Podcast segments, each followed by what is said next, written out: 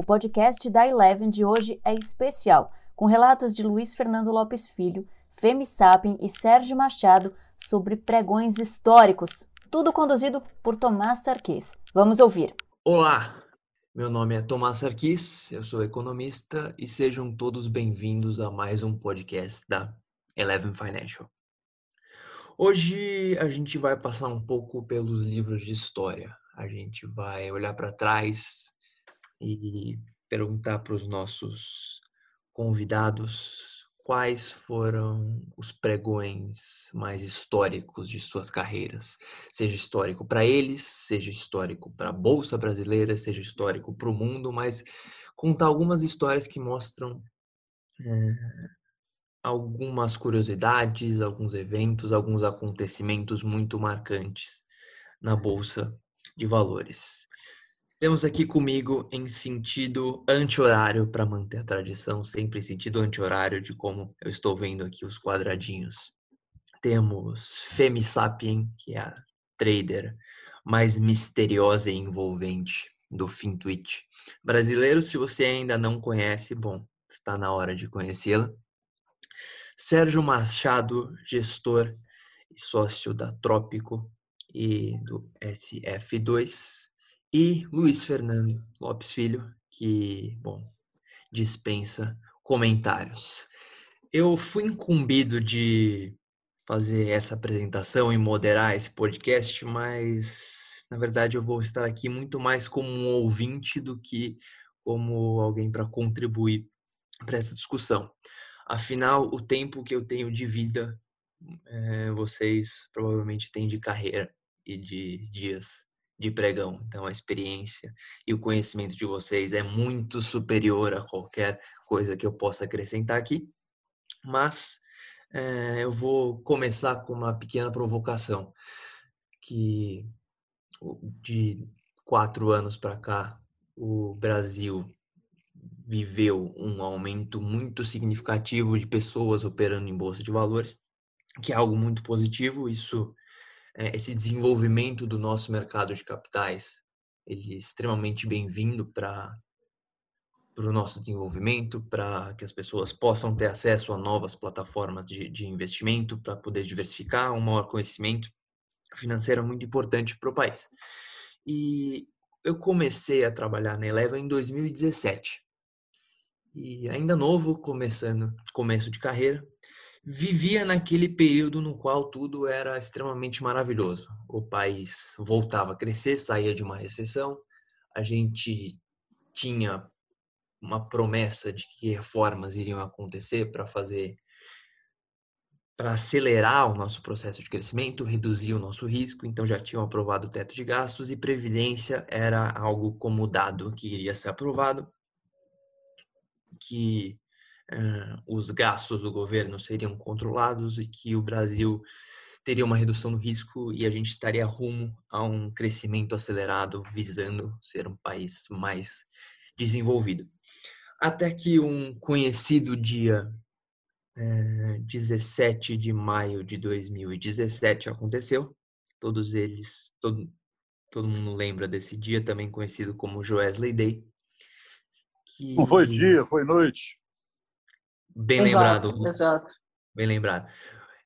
No, no, dia 17, porém, culminou no pregão do dia 18 de maio de 2017, no qual o, o presidente da JBS, Joesley Batista, foi gravado com um, um, um áudio dele que dava a entender, para se, se a gente forçasse muito bem o nosso ouvido que o presidente Michel Temer teria envolvimento em algum esquema de corrupção e estaria gravado e aquilo, aquele áudio seria uma prova é, de que o presidente teria cometido um crime e todo aquele esforço ligado a, ao andamento das reformas tinha ido por água abaixo.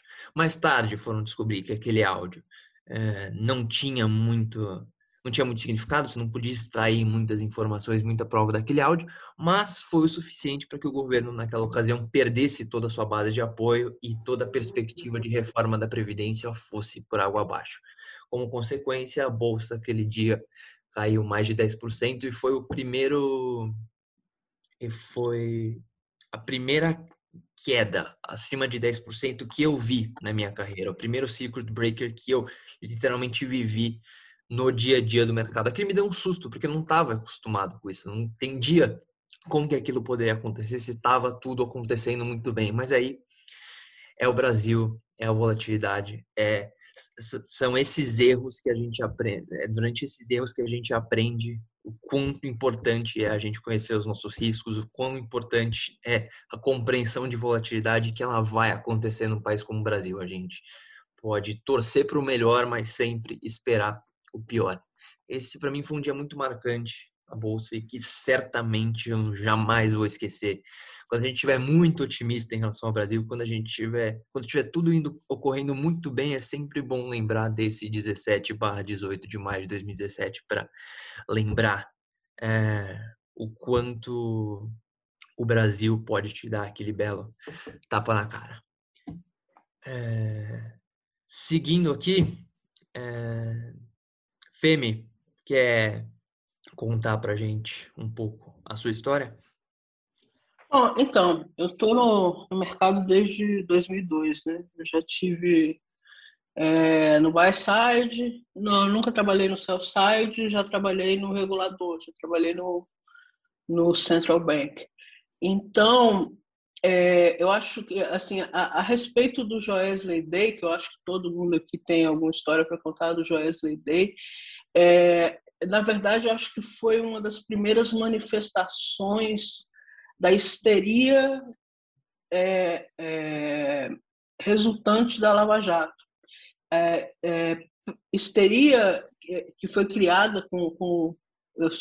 Muita gente não vai gostar de ouvir isso, mas foi criada com a Operação Lava Jato e e, e, e, a gente vive os efeitos disso até hoje, tá?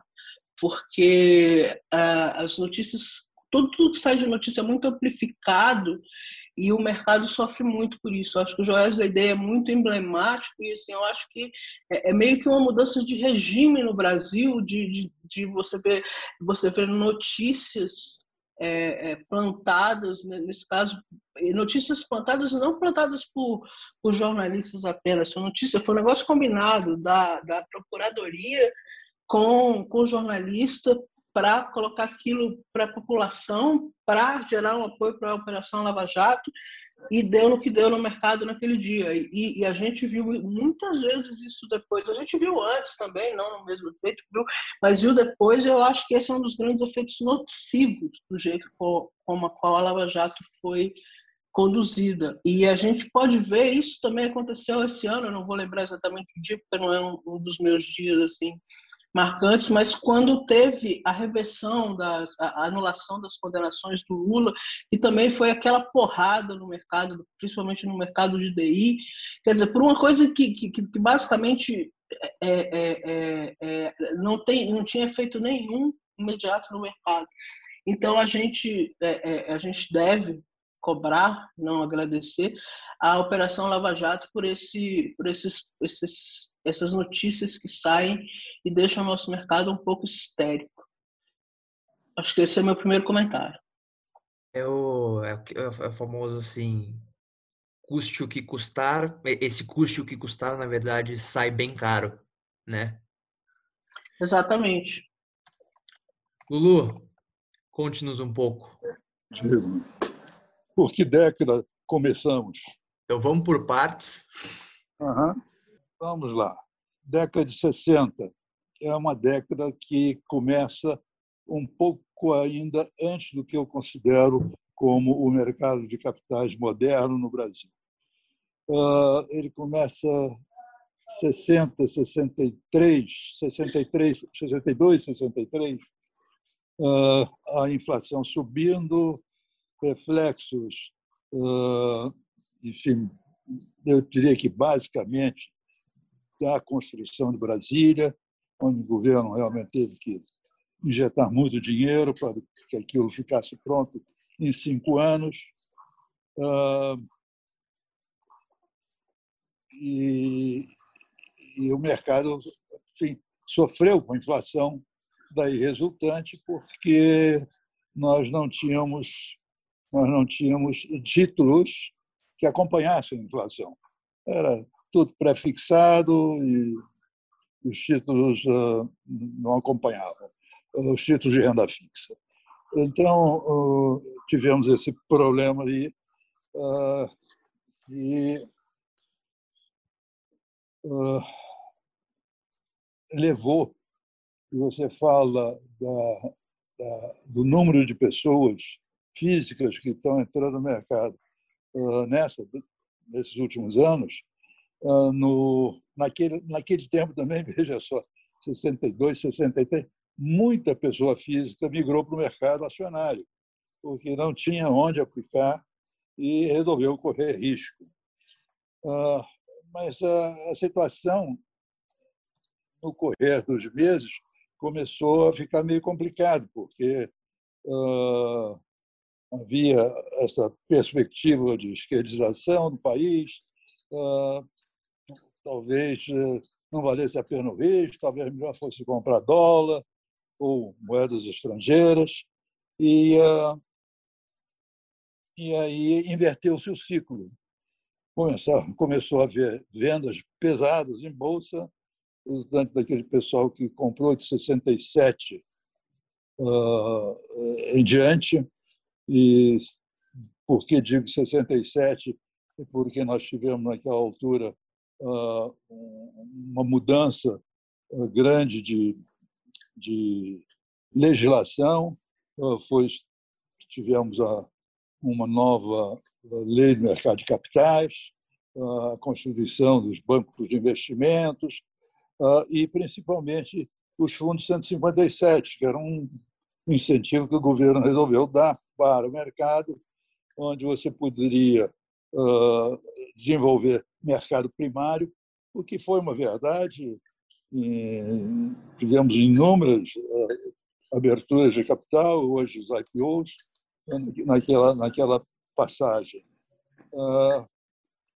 Mas o mercado, enfim, ficou, ficou meio de lado, caía de vez em quando, e à medida, enfim, que você, à medida que aprofundava as metas do governo João Goulart, piorava para a Bolsa. Bom, aí todo mundo sabe o que aconteceu, houve um movimento das tropas, houve a, a, a chamada revolução, outros dizem que é golpe, mas até março de 64, a verdade é que o mercado ficou muito pressionado e caiu. Ah, o que, é que aconteceu a partir do dia 31 de março? O mercado ficou fechado durante muitos dias, se memória não me falha, em torno de duas semanas, 17 dias, e, e aí reabriu. E reabriu com grande alegria, com grande estrondo, uh, cerca de 100% de alta, mas a política econômica do doutor Roberto Campos e do professor Otávio Bilhões era realmente bastante restritiva, que era como se sabia combater a inflação naquela altura. E aí o mercado, enfim, a, a, a economia sentiu,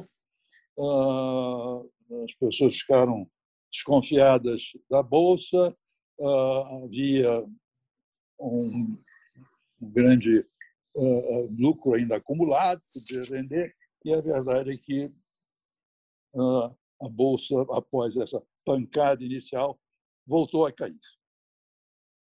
Eu continuo ou dou um tempo para vocês? Vamos dar um tempo agora. É, só vou brevemente comentar, assim, 60, 64 depois do, do, do golpe, da, da, da retirada do, do João Goulart tinha, a gente tinha um plano, corrija se estiver errado, a gente tinha um plano econômico é, visando com, é, melhorar a economia, reduzir a inflação, que como você disse, foi é, bem recebido. A partir, assim, aí, alguns anos ali para frente, aí mudou completamente aquele projeto, assim, principalmente depois de AI-5, as coisas. Estabeleceu-se um projeto muito gastador, por exemplo, segundo o PND, com Geisel, é, ou então, antes disso, o, o, o Costa e Silva falando quando, quando pedido a autonomia do Banco Central, falaram, não, a, a, o guardião da moeda sou eu. Todo, todos esses episódios durante a ditadura culminaram para um, um, um, aumento nos gastos, um descontrole inflacionário, que tudo isso resultou no que a gente teve nos anos 80, o começo daquela hiperinflação. Então, no começo, é, principalmente em 64, o plano visava combater a inflação, é, mesmo que isso significasse menos é, crescimento. Porém, de alguns anos depois, aquilo começou a ser extremamente custoso para o Estado brasileiro, vários buracos, vários é, é, ralos no orçamento. Isso levou lá na frente aquela década perdida dos anos 80. É, confere? Confere, confere. Só uma coisa. Quando o Jango, o Jango não tinha plano nenhum. É, não, depois do Posso lhe falar de janela, porque meu ah, pai tinha, tinha. trabalhava na presidência do Banco do Brasil, que naquela época era a única coisa que existia, né? Você tinha a Sumoc, tá certo? Então, o Sim. plano era nada, né? Então, eu acho que é só lembrar que o plano houve depois da Revolução, Sim. que é onde entra Campos e Bulhões. Até lá é, era o é... caos, cara. Eu, eu, Exatamente. eu, eu lembro das histórias que todos os diretores do Banco Central foram nomeados sindicalistas. Os caras não sabiam o que era um tamborete, muito menos o que era um banco. Né? Então, às vezes as pessoas romanceiam um pouco esse fato né, da, da do Jango, Redentor. O buraco é três palmos mais para baixo e mais para trás.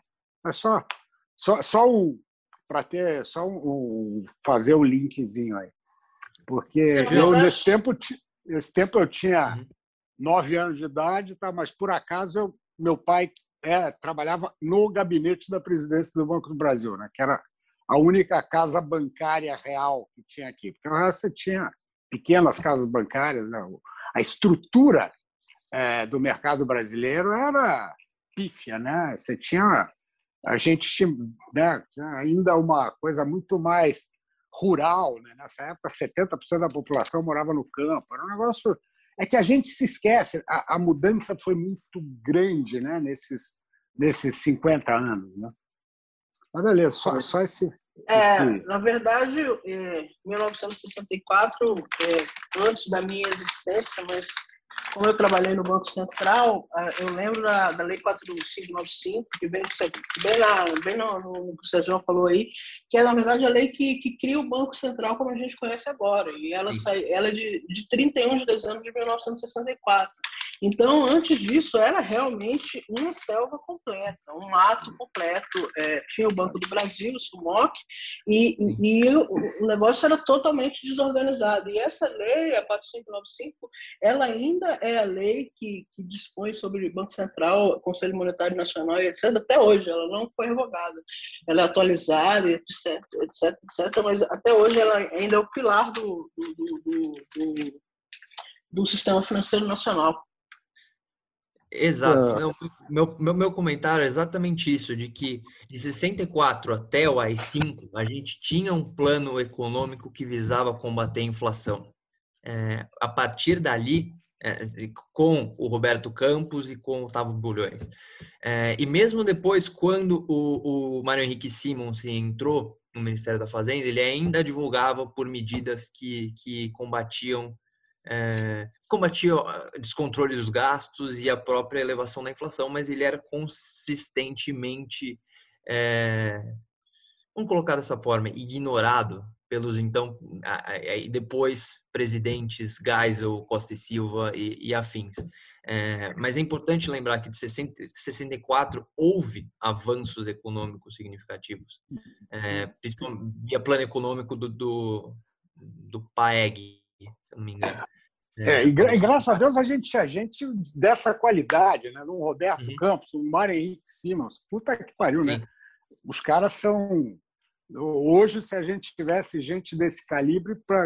porque justamente foi o que a Fê me falou. era selva, era selva. Isso, essas histórias eu, eu gostava depois, quando eu fui para o mercado e tal, de conversar com meu pai, né? porque pai a gente fica sem conversar, dos 10 até os 20 e pouco, você, você muda de lado. Né? E depois eu tive o prazer de voltar e ir para o mercado. Eu fui para o mercado um pouco mais tarde, já com 23 anos, mas são, são épocas assim que é, são, interessantes da gente ouvir como a coisa funcionava.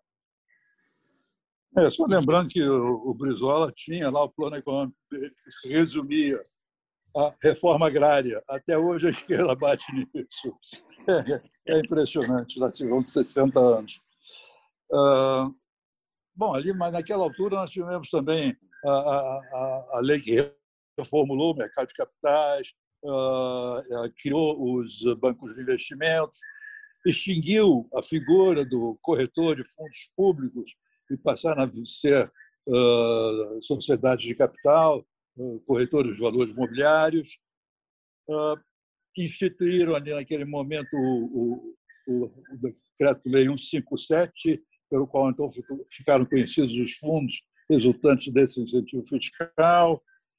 Uh, enfim, foram. Ah, e a correção monetária, que, de alguma maneira, fez com que o governo pudesse ter crédito de alguma forma, uh, mas, uh, uh, na real, através do, dos títulos, as ORTNs, no começo era só ERT, depois Tesouro, Tesouro Nacional, TN, Uh, enfim, as coisas foram se ajeitando, mas a, a, a preocupação uh, do, dos nossos economistas, economistas chefes, era realmente com a inflação, uh, enfim, que chegou a, a 80%, acho eu, em 64, e, e poderia disparar. Então, era uma, era uma, continuava uma política muito restritiva, com reflexos, evidentemente, sobre,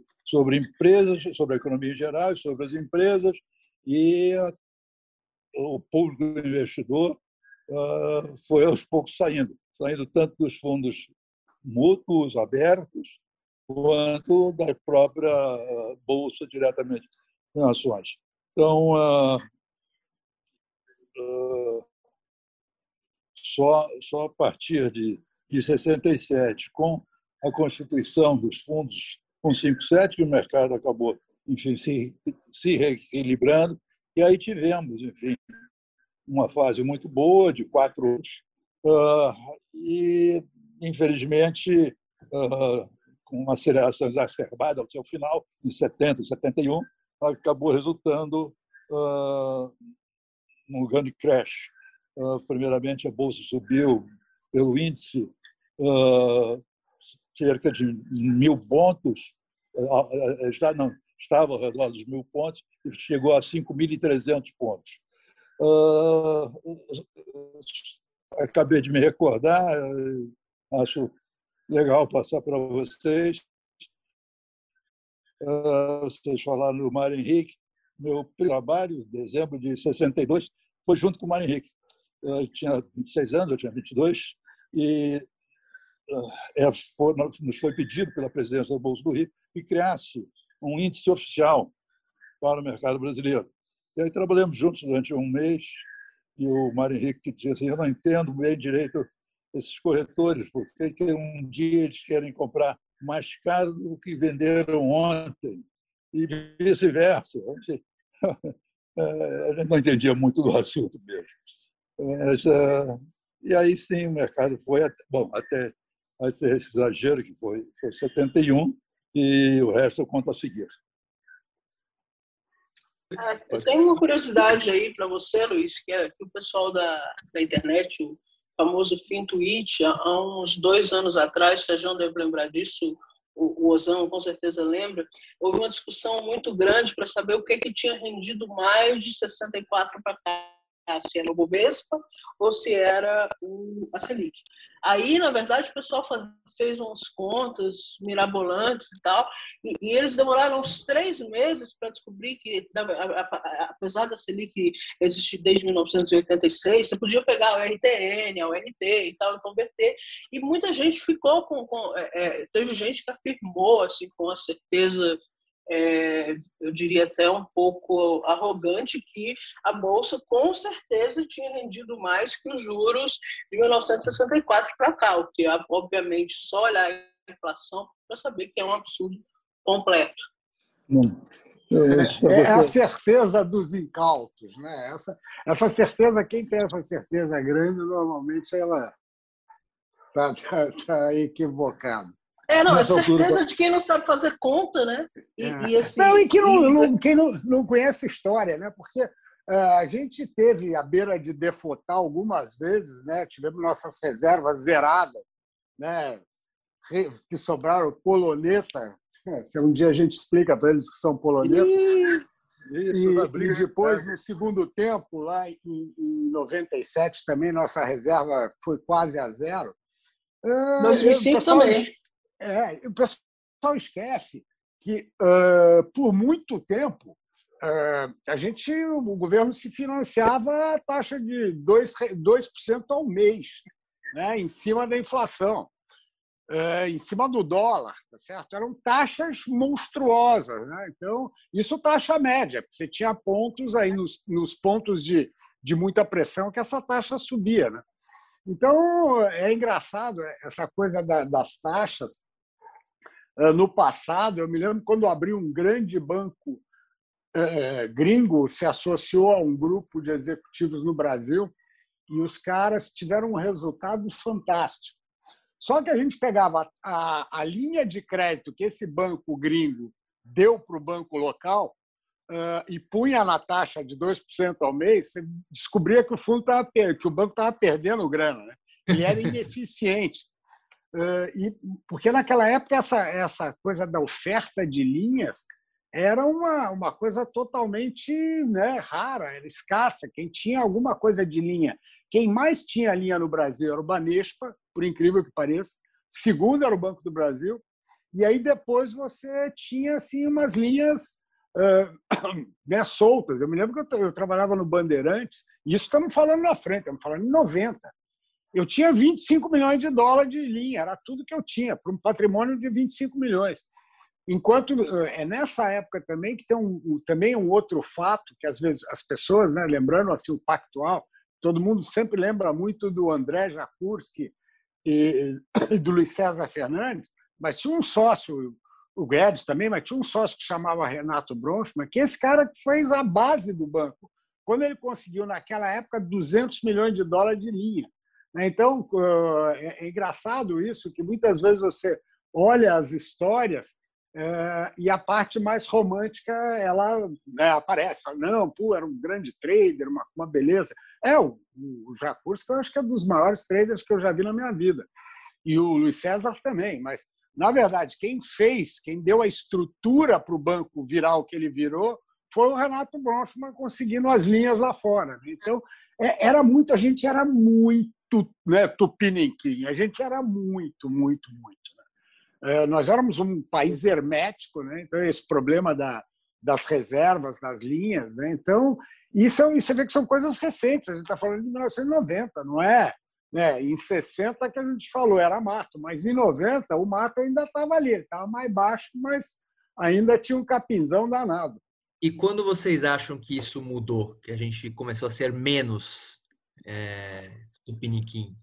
Eu acho que interessante aí, é, é assim, é, até falando dessa história do que, que rendeu mais, é, é, nessas condições aí que o Luiz e o Sérgio descreveram muito bem, é impossível você ter uma bolsa de valores consistente. Tá? Se, se, o governo se financia 2% ao mês, se você não consegue linha, não, não existe. Não existe se você, é, é se você para ter uma bolsa consistente, você vai colocar uma empresa na bolsa, vai o do Brasil. Não tinha como você ter um Bovespa pujante, um, um mercado acionário é, é, é, é relevante nesse contexto desse, de taxa de juros. Isso é, isso é, é teoria econômica básica. Não tinha. Então você vai pensar, quando é que, que você começou a ter um, um mercado de ações relevante depois do plano real.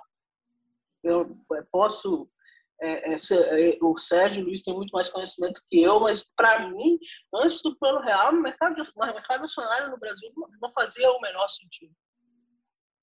É, eu acho que tem uma coisa interessante que acontece. Eu acho que o, o, o plano real é o, é o, ele, né, é o corolário da coisa. Começa justamente nessa parte, a partir de, de, de 90, é, você começa a ter os primeiros movimentos dos bancos indo para o exterior, abrindo agências, sabe? Você tem uma, uma modernização da estrutura e o mercado então ele vai tomando mais peso. Então com isso a gente e essa coisa vai crescendo, então você vai tendo um mercado é, evoluindo e aí de uma forma até bem rápida, né? Nesse trecho, né? Já na metade de 90 você já tem um, um, um, mercado já mais ativo, você tem uns mercados futuros ativos, você tem a bolsa ganhando volume. Mas ainda você vê que em 97, quando vem a crise da Ásia, a gente perde reserva, a gente fica com menos de 10 bi de reserva. Né? E perdeu em três dias, ou seja, a gente ainda era muito frágil, mas já tinha, vamos dizer, a gente estava montando um arcabouço para ter um ter um mercado financeiro real, né? Que Hoje nós somos o maior mercado financeiro dos emergentes. Né? Mas eu acho que é bem isso daí. É a partir de meados da década de 90 e aí entra quando entra o que prepara para entrar o plano cruzado, né? o plano plano real, desculpa. Plano real. É tanto plano, cara. Quantos planos nós vivemos? Barbaridade. Quantos zeros cortamos? Exato. E quantas moedas tivemos? É, Aquele é. negócio eu tinha chamar de pau, né? Eu tenho 100 pau é. aqui, porque. Eu. não sabia se era real, usado. Só, só para esclarecer, uh, se não me falha a memória, o índice da Bolsa de São Paulo, o Ibovespa, ele só foi criado em 67. Então, nós temos aí um período que vai de 62 a 67, e você só tinha como índice oficial das bolsas o IBV, que era aqui da Bolsa do Rio de Janeiro. É, mas esse final dos anos 70 ah, ele foi interessante, porque nós tivemos a nova lei das sociedades anônimas, que deu, deu oportunidade de você ter alguma informação, ah, seja numérica, seja escrita, ah, mais interessante, de melhor qualidade pelas empresas e, a, a, concomitantemente, você teve a criação da CVM, que também ajudou a, a estruturar e dar uma certa confiabilidade ao nosso mercado. Enfim. É... Sérgio. Diga. É, outro dia a gente estava gravando um outro podcast, na verdade, da JPC, e você vai ter que refrescar minha memória aqui. Você estava contando sobre o dia que começar, se eu não me engano, que começaram a operar o DI e que estavam operando errado. Não, é, é, essa daí eu, eu me, me lembro sempre Parece que fala assim, é, de, um, de um pregão engraçado. É, é engraçado, porque eu não me lembro, eu tentava hoje lembrar de pregões engraçados, eu não lembro. Porque aquela, aquela história, o, o, né, os lucros, as coisas, eles ficam no passado. O que te marca são as porradas. Né? Então, são aqueles dias que você né, acordou se achando bem e dormiu pelado. Mas nesse caso do, do, do mercado de DI, ele foi muito, porque justamente a gente está falando isso daí, deve ser, eu estava já no Bandeirantes, já era tesoureiro, então estamos falando em 89. E teve, teve a preparação, né? aquela história de vai. Eu, eu, eu gostava muito dessa parte do, do estudo, eu achava que o mercado precisava, né? nosso mercado era muito incipiente em conhecimento da área financeira, da área de bolsa e tal. Então, aí, pô, eu trabalhei na BMF com a preparação e tal. Só que o mercado tinha um, um viés nisso Hoje, que todo mundo que aparece aí com 10 telas, né, que os, os professores de curso da internet botam 18 telas, naquele tempo não tinha tela nenhuma. A única tela que a gente tinha uh, na, na, nas mesas, né, na tesouraria, que eram todas as mesas, era a corretora, que tinha aqueles vídeos de fósforo verde que tinham as cotações. Fora isso, ali a gente estava começando a implementar alguma coisa de informação meio manual. Você tinha já os primeiros laptops, né? Uh, tinha uns, já uns, uns PCs, mas era tudo. Você não tinha alimentação direta, né? De, você não tinha informação. Se o cara ficava cantando e um outro, né, um outro dromedário ficava digitando para você ter isso com o tempo. Mas no primeiro dia, qual era a grande. Como é que era? O spread? Era o mercado de spread, taxa de juros, como é hoje no DI. Né? Então todo mundo operava muito LTN, operava over, né? Porque uma outra coisa que é, que é muito interessante é que o maior mercado naquela época era o de grana, era o mercado de dinheiro overnight. Porque toda a dívida, ou grande parte da dívida pública, ela era rolada dia a dia, porque o Banco Central enfiava aquele, né, o governo enfiava aquele caminhão de títulos via Banco Central, as instituições, DPVMs, corretoras, bancos, BIs e tal, financeiras compravam esse papel sem ter grana. Então ele comprava esse papel e tomava dinheiro todo dia para carregar a carteira. Esse negócio de carregar a carteira é uma coisa que perdeu, hoje ela perdeu meio finalidade, né? porque a diferença de taxa, você não tem arbitragem na coisa. Mas, ou seja, era todo mundo negociando aquela história: tomo a dois, dou a três, tomo a dois, dou a três. E, no, e o mercado, eles não sei por que cargas d'água, em vez deles fazerem como é hoje, que é por taxa, o começo era negociado por PU. Né? PU é preço descontado pela taxa. E ele é inverso. Né? Quando você quer tomar dinheiro, você vende, quando você quer dar, você compra. E aí, cara, foi engraçado, que abre o pregão né, e começa a negociação e aí, de repente, você começa a ver, fala, cara, os caras estão fazendo ao contrário. E o mercado começou e a gente falando, vai, toma, toma, toma. toma. Até que dá uns cinco minutos, o mercado começa a ir para um lado, aí dá uns cinco minutos, o mercado deu aquela virada na cara, né? E saiu correndo ao contrário. Mas, justamente, é, é, é muito. Eu acho que hoje a gurizada não tem a noção do que é trabalhar desplugado. Tanto é que no passado você operava em paralelo, ou seja, você tinha o mercado de LTN e o mercado de DI. Quem era bom arbitrava, tá certo? Ele via. Hoje não, hoje é tudo casado, né? Você compra uhum. LTNF com DI, LTN com DI, é tudo. É o mercado de relatives, né? É um mercado que é muito pouco de direcional. Então é um mercado também muito mais coxinha, porque mercado direcional é faca na bota e, né? Vou morder o seu, a sua jugular. Tinha é, que é, é uma coisa que é engraçada. Assim, eu, eu lembro muito mais a coisa do tempo de negociação mesa do que de pregão, porque aí era, era barra. Porque quando você ficava com esse negócio de trocar spread, né, todo dia você abria, você tinha uma pedra e falava: hoje eu tenho que tomar 250 milhões. Aí você ia para o mercado e abria spread com 50 instituições. Né? Você tinha aqueles telefones grandes, com 190 posições, onde você tinha linha privada para cada um. E aí você ia lá e ficava, você abria spread, o cara te dava, te tomava e tal. Mas quando a gente descobria que tinha alguém short ou alguém que estava lotado de grana, aí você entrava, quando você liga, o cara de lá tem que abrir o spread. Tá? Quem atende abre o spread. Você tem toda uma uma uma lógica, né? E, e aí, quando você sabia, de repente o cara está com muita grana, você ligava para o cara e o cara falava tanto com tanto, levou 100. Aí avisava para os outros. Aí o cara falava, levou mais 100. Aí o cara que estava com 100 bi, de repente o cara estava com 300 pau. E o mercado sabendo que ele tinha, ninguém. Aí eu abri o spread para ele. Quando ele ligava, o cara abriu o spread mais baixo. Sei lá, era 10 com 12, abriu para ele. 8 com 10. E aí isso. E na outra ponta, quando você pegava o cara que estava short, aí você ia lá e tomava dele, né? spread e tomava dele.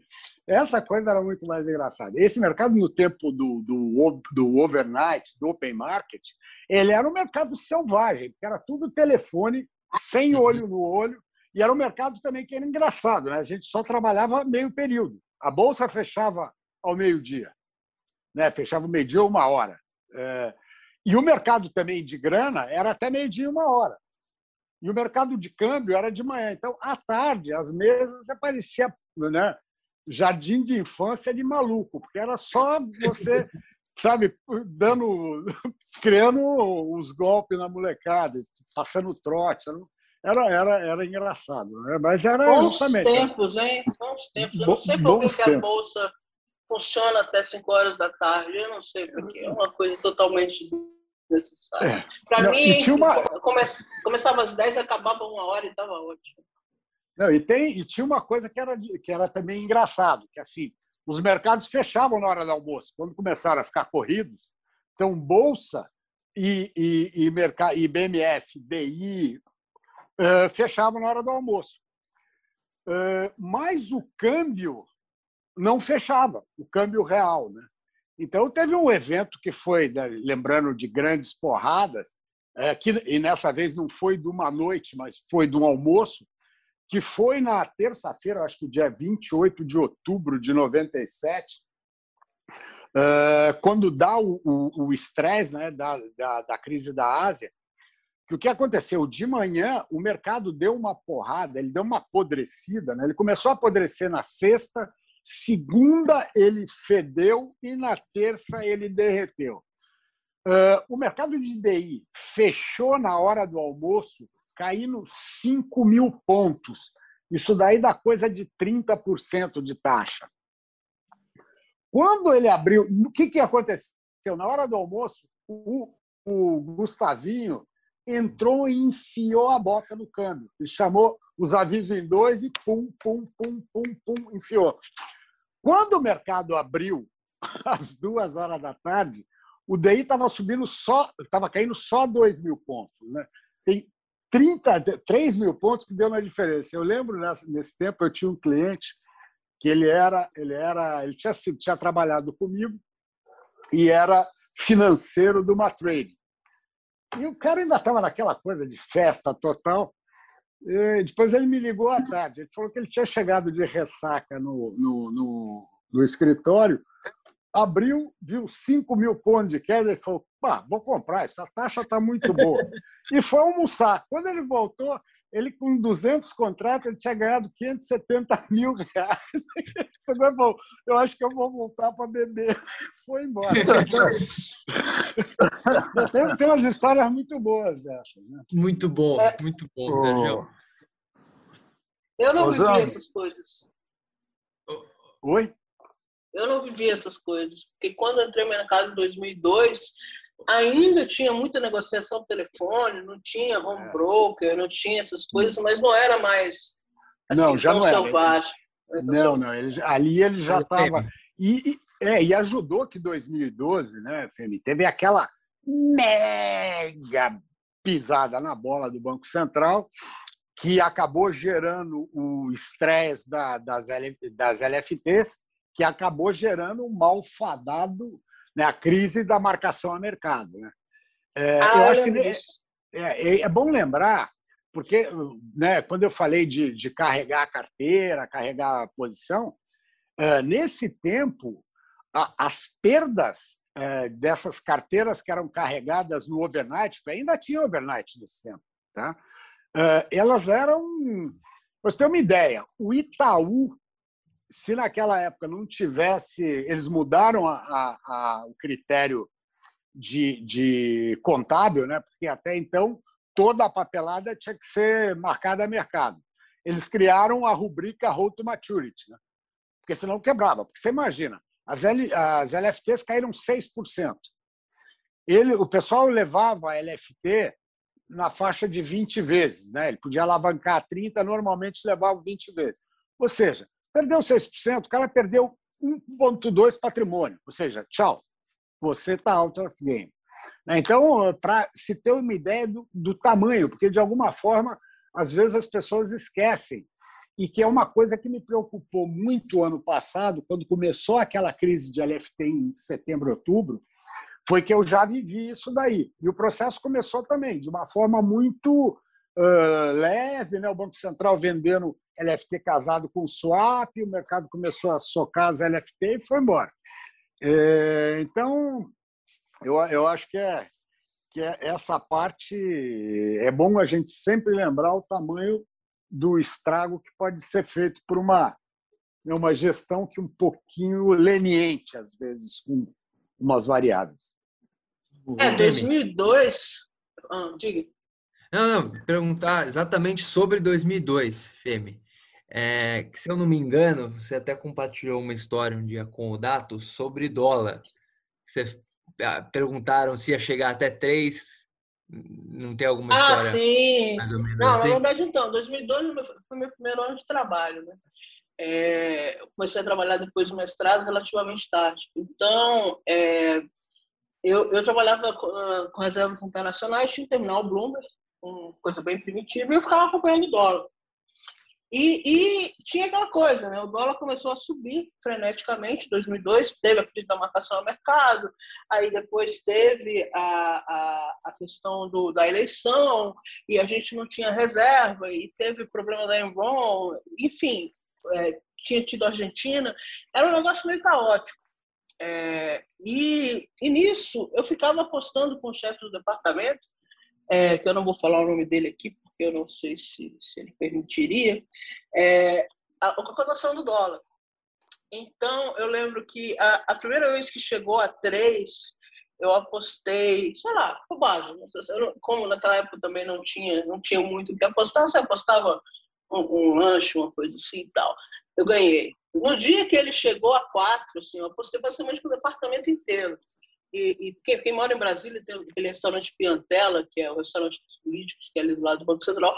Apostei com o cara um, um almoço no Piantela como o dólar ia bater quatro, que, que é um dos meus dias marcantes, porque foi foi 10 de 10 de 2002, que foi, o Sérgio deve lembrar, o Luiz deve lembrar, tinha um investimento enorme de, de dívida, acho que era 3 bi de dívida, e estava muito difícil para o governo rolar. Toda vez que tinha que rolar dívida, era um ponto de estresse do dólar, acabava dólar, acabava, acabava pronto, o Banco Central tinha que entrar.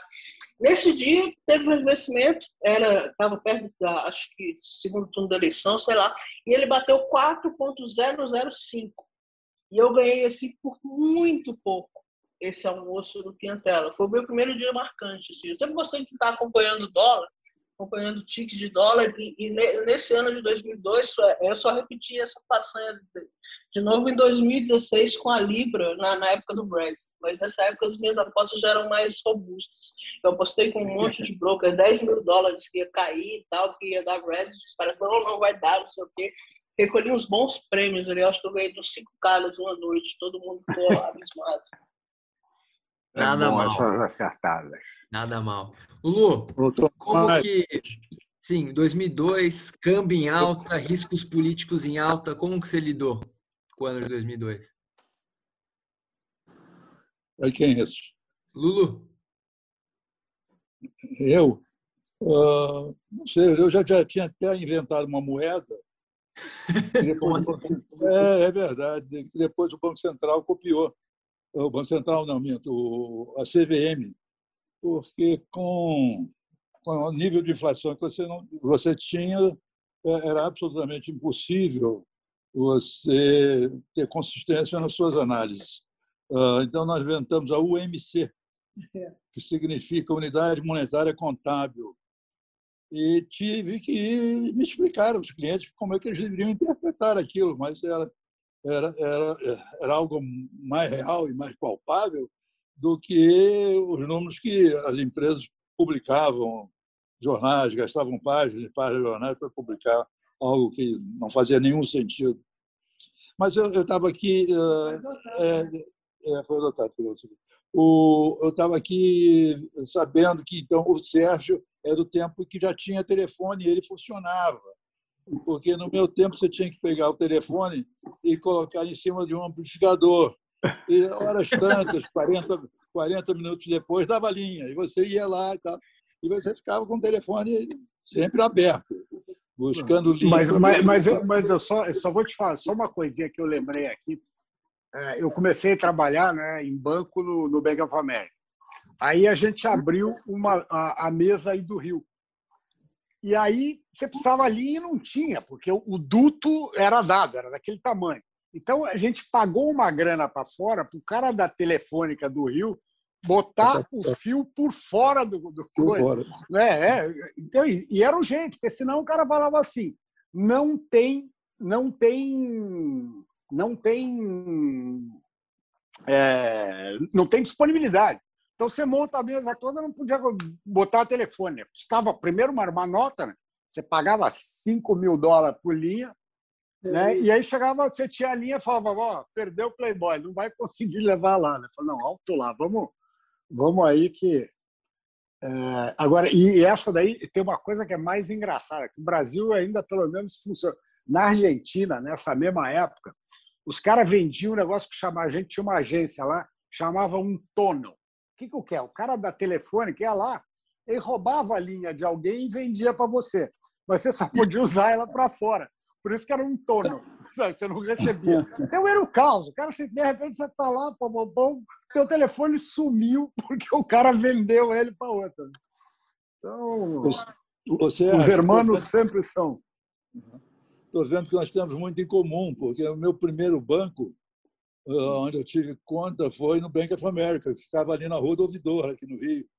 E o segundo foi, e o segundo foi o Bandeirante, que ficava ali na 7 de setembro.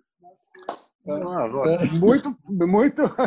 Eu, eu saí de um para o outro. Isso, isso mostra o quanto o nosso. A minha geração, principalmente novos investidores que estão entrando, estão muito mal acostumados por causa de, de verdadeiros guerreiros, como vocês três. É, o mercado hoje se encontra numa posição muito mais fácil de operar, muito mais compreensível, muito mais acessível, com muito mais informação. Tem Bloomberg aqui, o telefone funciona, nem usa mais telefone. É... Mas é importante. A tua geração não usa telefone. É engraçado não usa, dia, não usa. eu tive um problema com a rolagem na posição short, eu tive que ligar para o broker. E aí o cara já tem aquele script preparado que ninguém liga, né? E, ele falou, não, a gente vai ver, não sei o que não. Eu falei, você vai zerar para mim agora, no preço XYZ, posição tal, tal, tal, tal, que o cara tinha duplicado a minha posição. Só que eu esperei para ligar para ele na hora que a posição estava a meu favor. Ou seja, quando eu zerei, eu ganhei, tipo assim, uns 5% em cima do cara. E o cara, e eu falei, não, você vai fazer isso assim, assim, assim. E ele fez. Isso, antigamente, o cara não ia fazer nunca. Ele ia sacar que eu estava fazendo de malandragem, ia negociar. Então, hoje em dia, se você pega um é, aconteceu a semana passada que a XP parou de funcionar. O pessoal teve que ligar para a mesa. Eu via nos grupos de WhatsApp, todo mundo desesperado. Ah, eu não consigo falar com a mesa. Ah, o cara me disse isso. Ah, o cara me disse aquilo. O cara não... Nem o cara da mesa sabe falar com as pessoas, nem as pessoas sabem falar com o cara da mesa. Então, assim, não tem mais aquela comunicação. No dia que trava o home broker, acabou o dia do trader. Você pode ver. É, é, é, é outro mundo. O pessoal não sabe botar a mão na massa. Não sabe fazer o cálculo no dedo. Cálculo de, de DI, então, é um desastre. Não tem ninguém que sabe. Se não tiver a tela, o cara não sabe fazer a conta.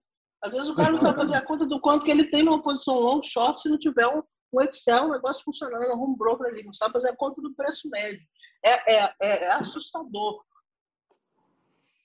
É verdade, né? Você toma o computador do cara, o cara senta no chão e chora. Né? Ele não, não sabe, não sabe fazer na unha. Agora, é um, é, é um trade-off, né? Por um lado, a gente tem mais é, um, um, menor conhecimento, assim, uma coisa muito mais fácil, muito mais acessível. Por outro lado, a gente tem uma maior liquidez hoje, coisa que é, qualquer espectro histórico que a gente olhar para o Brasil, a gente nunca teve nada parecido. Né? Então, é, é um trade-off. Não, assim, mas eu, eu acho assim, a, a minha questão foi mais que, que o, o, o cara, o cara para ser trader, o cara tem que estar preparado, uhum. Porque essas coisas acontecem. Tipo, tem dia que a bomba vai, vai parar, tem dia que o seu broker vai parar, tem dia que vai acontecer alguma coisa catastrófica e, e, e, você tem que saber funcionar nesse, nesses, nesses ambientes. E, e, assim, você vê muito pessoal mais novo de mercado que nem quer pensar nisso. Porque, por exemplo, mesmo ano passado, teve lá seis circuit breakers, o que aconteceu? O mercado não funcionou, ficou todo mundo olhando. Os caras não têm aquela experiência de, tipo assim, cara, eu vou brigar pela minha posição na unha, o broker não vai me dar um prejuízo porque ele, ele, ele fechou minha posição na, na hora errada e tal. Você tem que ter argumento para discutir. E isso não é, não é uma questão de tecnologia, eu acho que isso é uma questão mais de pessoa ser muito complacente, muito uhum. leniente com as coisas.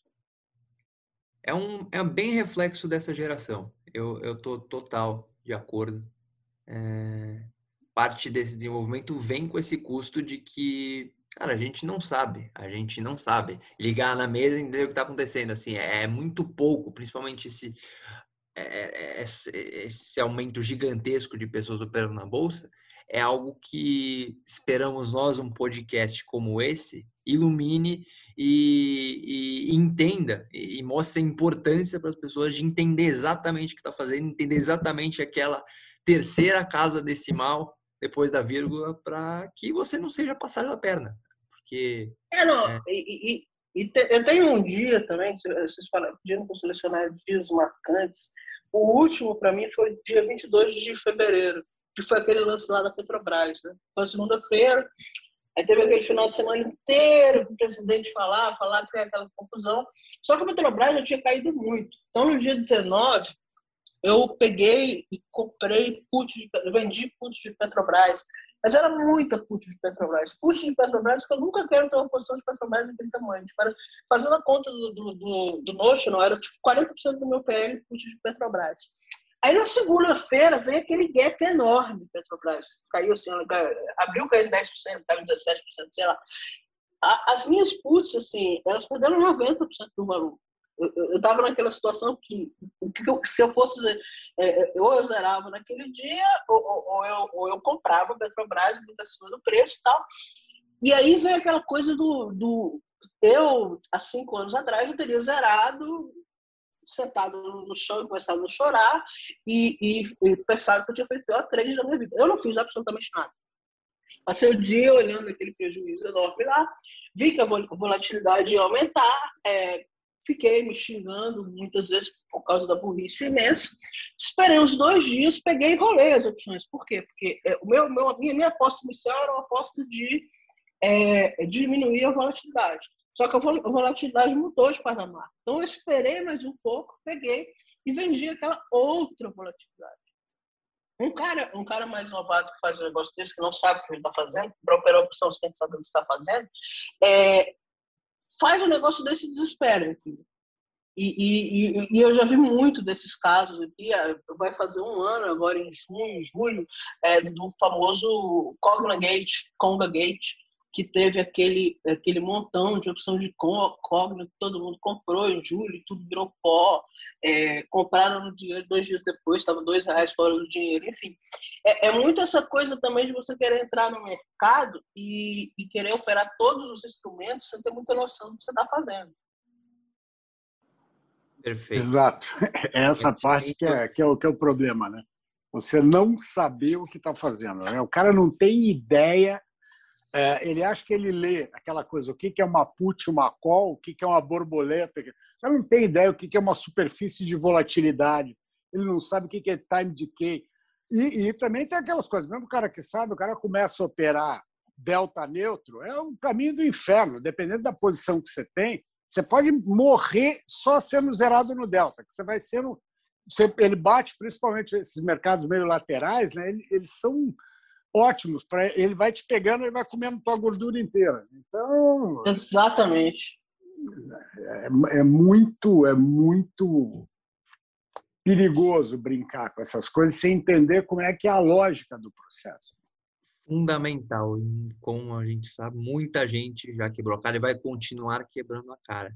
Senhoras e senhores, infelizmente temos que encerrar o nosso podcast. Por mim, eu ficava mais uma, duas, três horas só falando, ouvindo essas histórias, mas infelizmente temos um tempo a cumprir. Eu, eu, eu gostaria de ouvir considerações finais, começando com o Lulu. Bom, eu acho que nós não falamos de coisas muito importantes para o mercado, uh, não deu tempo, fica para a próxima, tipo plano Collor, onde te roubaram ah, não só a oferta, ah, os títulos ficaram congelados, o dinheiro ficou congelado, e eu não sei o que a Bolsa fazia aberta. Ah, também lembro das pressões que os nossos mercados sofreram com as crises externas. Falou-se rapidamente sobre a asiática aí, mas teve também a mexicana, teve também duas argentinas, teve uh, ponto com, uh, teve a derrubada das torres, enfim, tivemos muita influência também. E isso fica para a nossa próxima uh, possibilidade, a nossa próxima, o próximo encontro. Valeu, Com muito certeza. obrigado. Eu, nós que agradecemos, Lulu, muito obrigado por participar. Sérgio. Oh, muito bom, como sempre conversando com o pessoal, trocando. É, é, recordar é viver, né? não é o samba, mas é verdade. E aí, só pegando uma, uma, uma, uma, um gancho que o Luiz falou, é a crise do tequila. Essa foi a minha maior na física. Tomei uma porrada que eu perdi o rumo por três dias. E, e, é engraçado, porque a gente vinha da eleição do Fernando Henrique, né? Você estava no high ever de todos os tempos da Bovespa a gente não se acostumava a olhar para fora, nós éramos uma ilha, né? Então, de repente, a porrada veio, né, baile funk. Veio de onde a gente nem imaginou, tinha neguinho te chutando. Né? Então, é, é, essa coisa tem, tem, tem, tem muita história, tem muita coisa. Tem as torres, tem, tem é, dá para falar horas e horas. Mas muito bom, muito obrigado pelo convite. Eu vou dando spoiler, assim, não faltarão oportunidades é, com sorte a gente consegue fazer uma parte 2, parte 3, mas por hora, Femi, suas considerações finais. Ah, eu, eu estou, achando assim, super enriquecedor, porque tem, tem muita coisa aí que, que eu estou aprendendo também acho que isso deveria ser uma série, tá? Porque o, o Luiz e o, e o, Sérgio aí tem muita coisa para contar, cara. E eu acho que isso é muito legal para as pessoas no mercado eh, ter esse contexto de como as coisas funcionavam, como, como, como tem coisas que sempre funcionam da mesma maneira e sempre vão funcionar da mesma maneira. E eu acho isso muito legal, muito legal. Para mim foi, foi uma experiência muito boa, agradeço bastante, eu aprendi muito. Obrigado. Todos nós. De novo, eu que agradeço em nome da Eleven. É, fico muito feliz por ter participado desse podcast, essa mais de uma hora extremamente enriquecedora. E espero que a gente possa repetir é, em outra ocasião, é, com mais histórias, mais histórias sobre planos econômicos, sobre crises, sobre volatilidade, porque, como vocês disseram, é, esses são os momentos memoráveis, seja no ganho, seja na perda. Muito obrigado a todos que escutaram. Até a próxima. Estudem, né? Que fique de lição. Até a próxima. Um abraço e tchau. Tenho certeza que Lulu, Sérgio e Femi tem muito mais história para contar.